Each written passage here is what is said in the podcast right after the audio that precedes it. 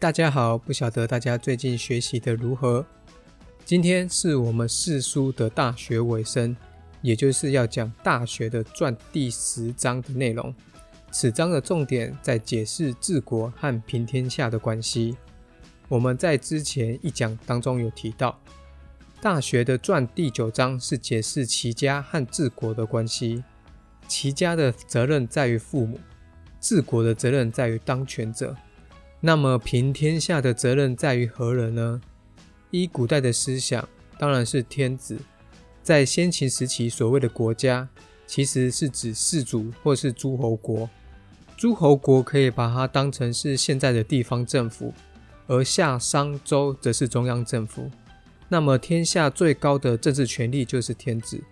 那我们可以把它理解为现在的总统。当然，我们还可以笼统的一点来看。负责治国和平天下，其实都是当权者，无论是最高的当权者，或是次一阶的当权者，所以平天下的责任都是当权者的责任。虽然《大学》的传第十章是最长的一章，我们可能也无法完整的全部导读，但是它的宗旨不外乎一个，就是当权者要满足人民的爱好，而这个爱好可以分成两个。第一个是人民爱好有德性的君王，另外一个是人民爱好财富。只要当权者能够满足人民的这两种爱好，那基本上就是众望所归的当权者。这个传第十章我们会分成前半部和后半部去讲，两个的部分意思差不多，但是前半部主要是针对当权者自身来讲的，而后半部则是针对当权者用人的方面去说的。大学原文：所谓平天下在治其国者，上扰扰而民心孝，上长长而民心地，上恤孤而民不备。是以君子有结局之道。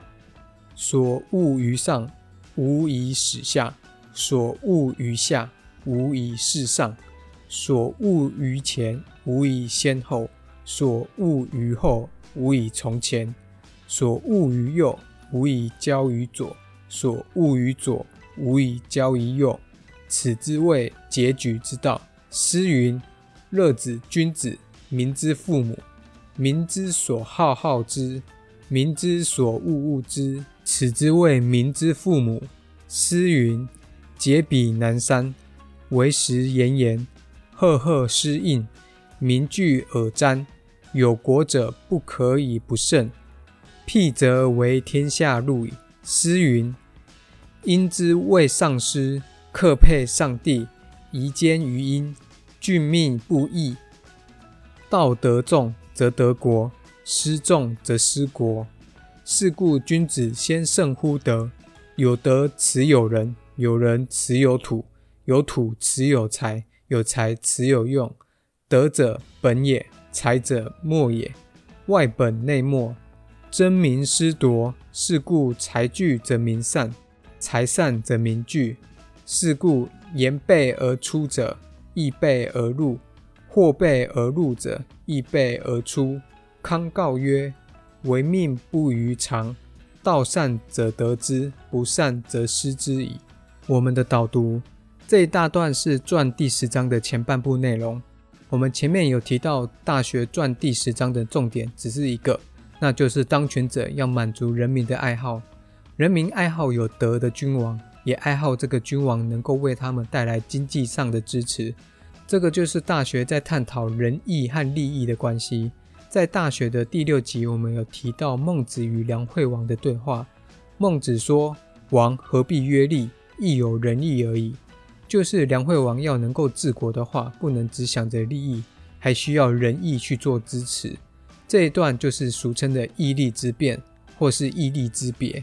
这个最直觉想到的就是不是仁义就是义利，两者不能够兼容。但其实这个只是义利之辩的第一层意思。其实儒学对于义利之辩的关系还有第二层，那就是孔子所说的“不义而富且贵，于我如浮云”。简单的说，对于孔子而言，发不义之财、非法、非道德的财富。送给我，我也不要。但这句话还有另外一层意思：义而富且贵，与我如手足。若是合法合德、以正当性获得的财富，是孔子所可以接受的。换言之，金钱的财富不是儒学所排斥的对象，儒学所排斥的对象是不义之财。这个观点在大学也保留了下来。曾子认为，当权者除了要有德性之外，亦要能够给人民经济上的支持。但是德与财还是有本末的关系，也就是有一个价值的次序。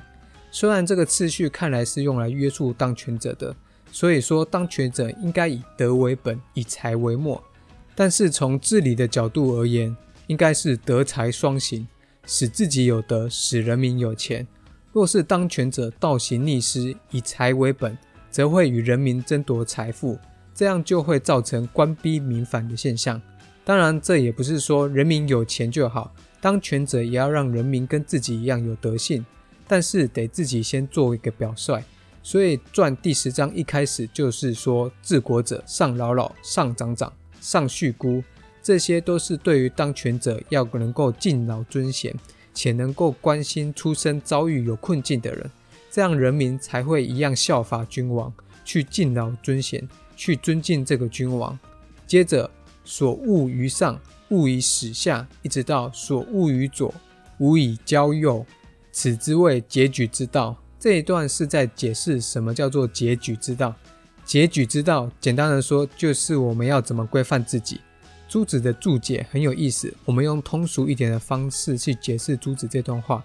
朱子是这样说的：如果害怕上司对于我们不礼貌，那我们的下属也会这样想，所以我们要对下属有礼貌。如果怕下属对我们不忠心，那我们的上司可能也会这么想，所以我们要对自己的上司忠心。这个其实就是孔子所说的“己所不欲，勿施于人”的意思。也就是，如果你不喜欢别人这样对待你的话，你得先自己能够不要这样对待别人。在西方哲学当中，最重要的哲学家之一康德也有类似的看法。他曾经思考过怎样才算是一个客观的法则。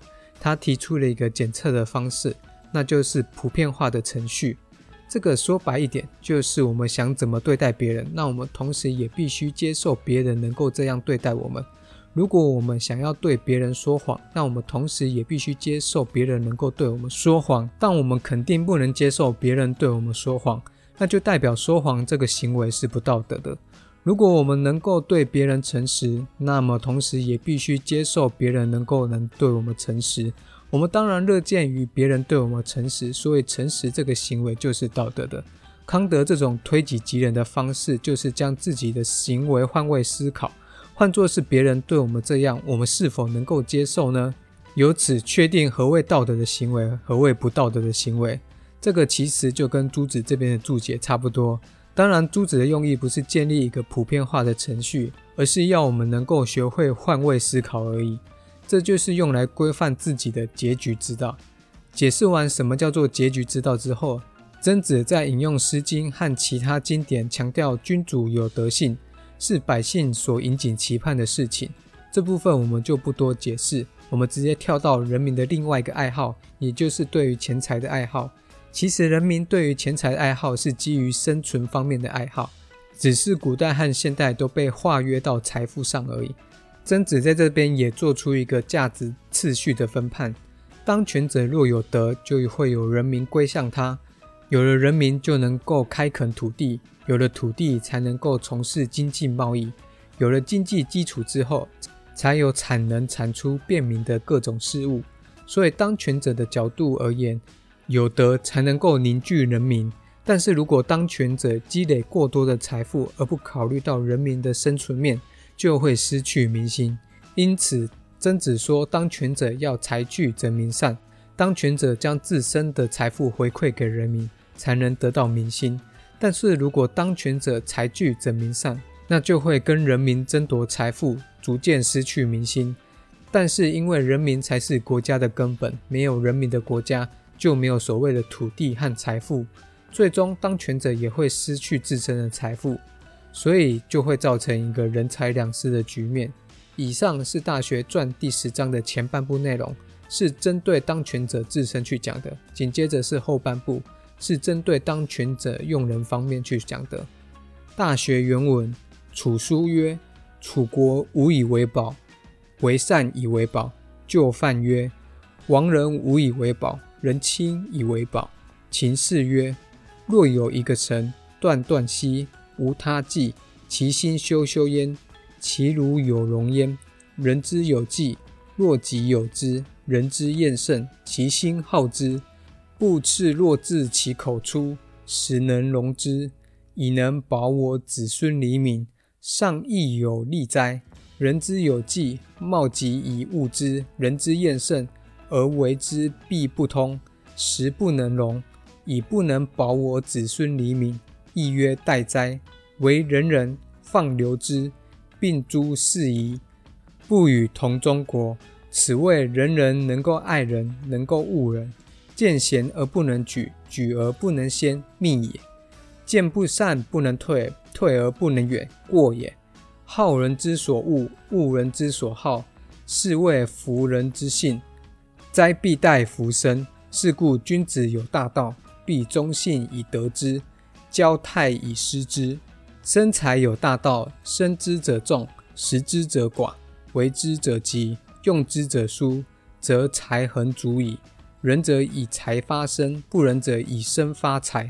未有上好人而不下好义者也；未有好义其事不忠者也；未有府库财非其财者也。孟献子曰：“畜马胜，不察于鸡豚；发兵之家，不畜牛羊；百胜之家，不畜聚练之臣。与其有聚练之臣，宁有道成？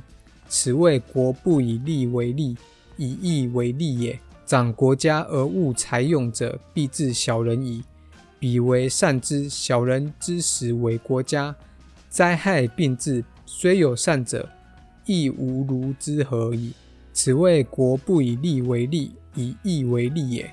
我们的导读，因为怕那个篇幅拉太长，所以我们暂时略过朱子的注解。《大学》传第十章的后半部跟前半部一样。也是强调满足人民的爱好，是爱好有德的人和爱好财富。但是后半部则是强调当权者用人的方面，也就是当权者的下属应该也要满足人民的爱好。如果当权者的下属不能满足人民的爱好，那么也会失去民心。后半部的开头，曾子也是先引用《诗经》，强调德性的重要。这部分我们也不详细解释，直接跳到。唯有仁者能够爱人，能够恶人。这个文意，仁者当然指的是当权者。当权者要有先有德性，才能知道是非对错。能够知道是非对错，就能对人做出分判，也就是知道什么人是好人，什么人是坏人。这个知道什么人是好人，什么人是坏人的成效，就会体现在当权者用人这方面。如果当权者用了一个坏人，这个坏人就会争夺人民的财富。那么最终还是会失去民心，而且如果反过来想，当权者会用一个坏人，那就代表当权者本身可能也不是一个好人，也就不是一个仁者，没有仁义之心的人。因此，当权者得先培养自己能够分辨是非对错的能力，才能够用人。曾子再进一步具体的讲，当权者用人应以贤人为用，以有德贤之心的人为用。贤德之心，这个人代表他有德性，他有专业的才能。但如果贤人若不是因为当权者的其他因素介入而来不及用他，这个就是命运的缘故。这个最简单的理解就是贤人病故，所以不能怪罪作为当权者。当然，如果当权者自己主观意识介入，则当然要责怪于当权者。接着又说到：见不善而不能退，退而不能远，过也。这段话非常的重要，不仅适用于当权者，它其实也适用于我们每个人。发现别人是一个坏人之后，那我们就要退。这个退当然是指当权者应该让这个下属离开职位的意思。